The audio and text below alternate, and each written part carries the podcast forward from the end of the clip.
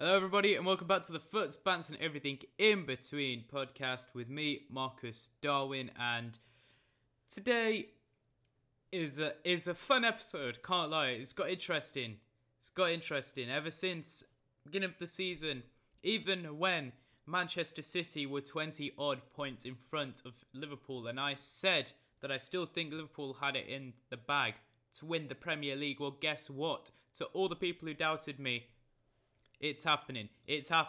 Liverpool have gone within 1 point of Manchester City, but we'll get into that a bit later on. Dusted Cristiano Ronaldo lights the league on fire. Speaking about lighting the league on fire, can we just...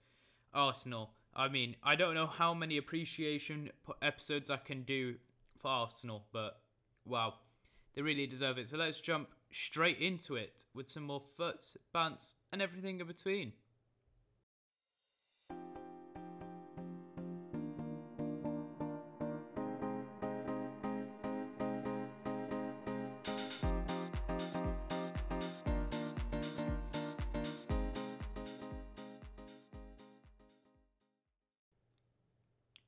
Wow, that was a bit weird. I actually forgot to say the sit back and relax part like I usually do. But ayo, old habits die young, old. I don't know what you call it, but whatever. Let's jump straight into, I think it's only right to start with the Manchester United 3, Tottenham Hotspur 2 games happened on the Saturday, the 12th of March, with Cristiano Ronaldo scoring a hat-trick for Manchester United.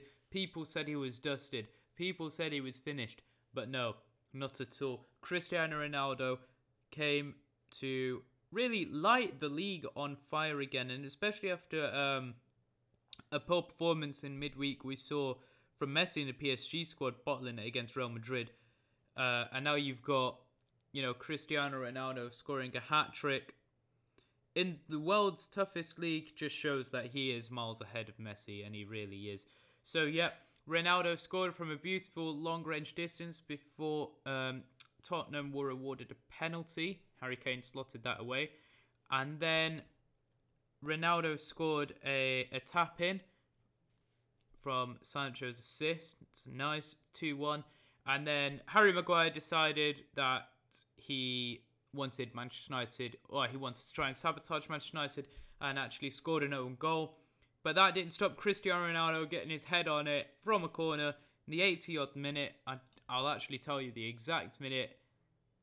The 81st minute to get a brilliant result for Manchester United. 3-2.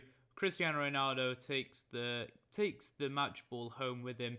And yet, no matter how much Harry Maguire tries to stop Manchester United, he just can't with Cristiano Ronaldo in this team. And I'm going to be honest, Manchester United started the game out very, very well. They really did. However, there were certain parts where Tottenham just showed their class.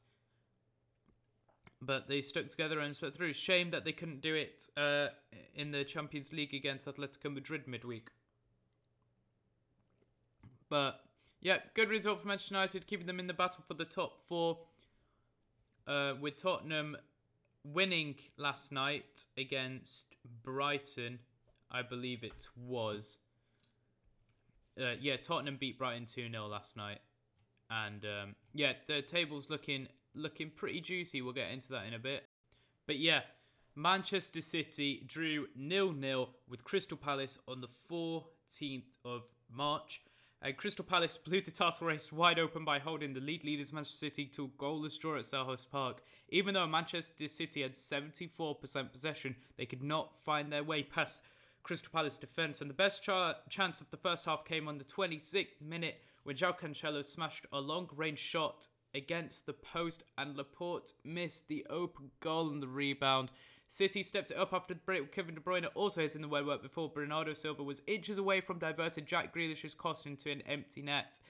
Palace mustered only one shot on target, but they threatened on the break and nearly nicked at first Premier League double over City late on, because they won 2-0 earlier on to the season, with Edouard and Gallagher failing to take presentable chances. City have 70 points, only 4 above Liverpool, having played a match more. Liverpool also have 2 more fixtures before Pep Guardiola's side are next in action. So by the time City next play Liverpool, could be top of the Premier League. So yeah, it was a mad game.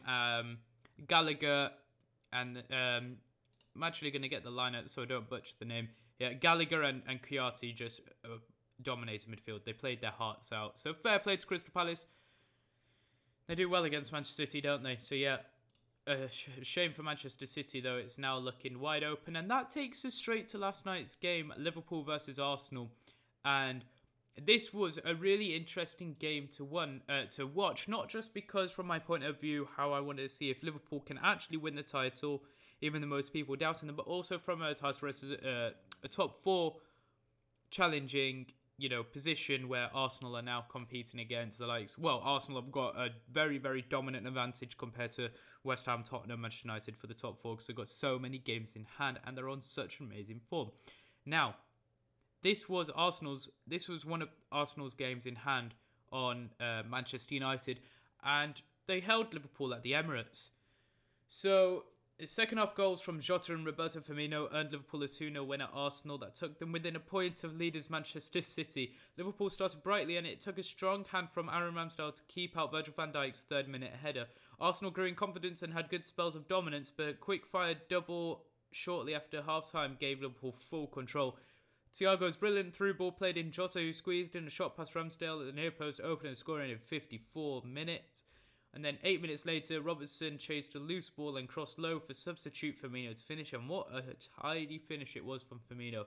A ninth successive league win moves Liverpool onto 69 points. Arsenal stay fourth and 51 points above a point Manchester United in the top four race with two matches in hand. Now, Arsenal's next two matches are against Aston Villa and Watford. Now, I don't know I don't know if any of them are games in hand. But, Manchester United need all the help they can get, especially now that they're out of the Champions League race. So, yeah, it was actually...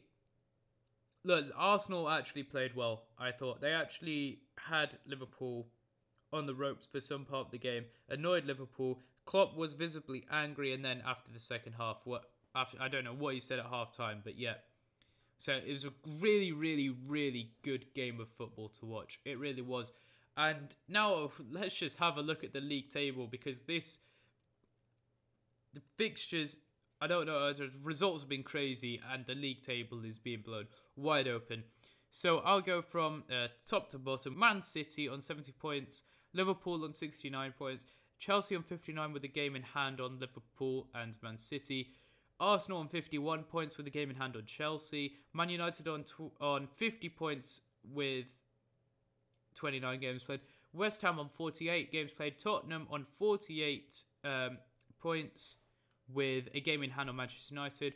Wolves on 46 points. Aston Villa on 36. Southampton on 35. Palace on 34. Leicester on 33. So Leicester at 12th place, doing bad for them. Brighton 33rd, 33.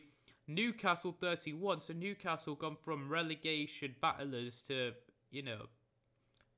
do a strong team. And honestly, look, prediction right here, right now. We'll obviously do this beginning of the next season, but I'm saying it right now. Newcastle to challenge for top six next season. Brentford in 15th with 30 points. Leeds United with 26. Everton in 17th in 22 points, near the relegation zone, but they have three games in hand on Brentford and Leeds above them, and also Watford below them. Watford in 18th with 22 points. Burnley with 27 points and 21 points. So, 27 games played, 21 points. And Norwich down there with 17. So, look, it's looking quite clear that relegation will be there for... You know what? Everton. Because Burnley have... Everton have got a game in hand on Burnley. Burnley have got... So, Everton have played 26 games. Burnley have played 27 games. But the point difference between Burnley and Everton is only 1 point. So if Everton, lose that game in hand that they've got, then, could we be seeing Everton in the Championship next season? Let us know what you think. This has been Foots, Bants and Everything in Between. I've been Marcus Darwin. And until next time, guys, adios.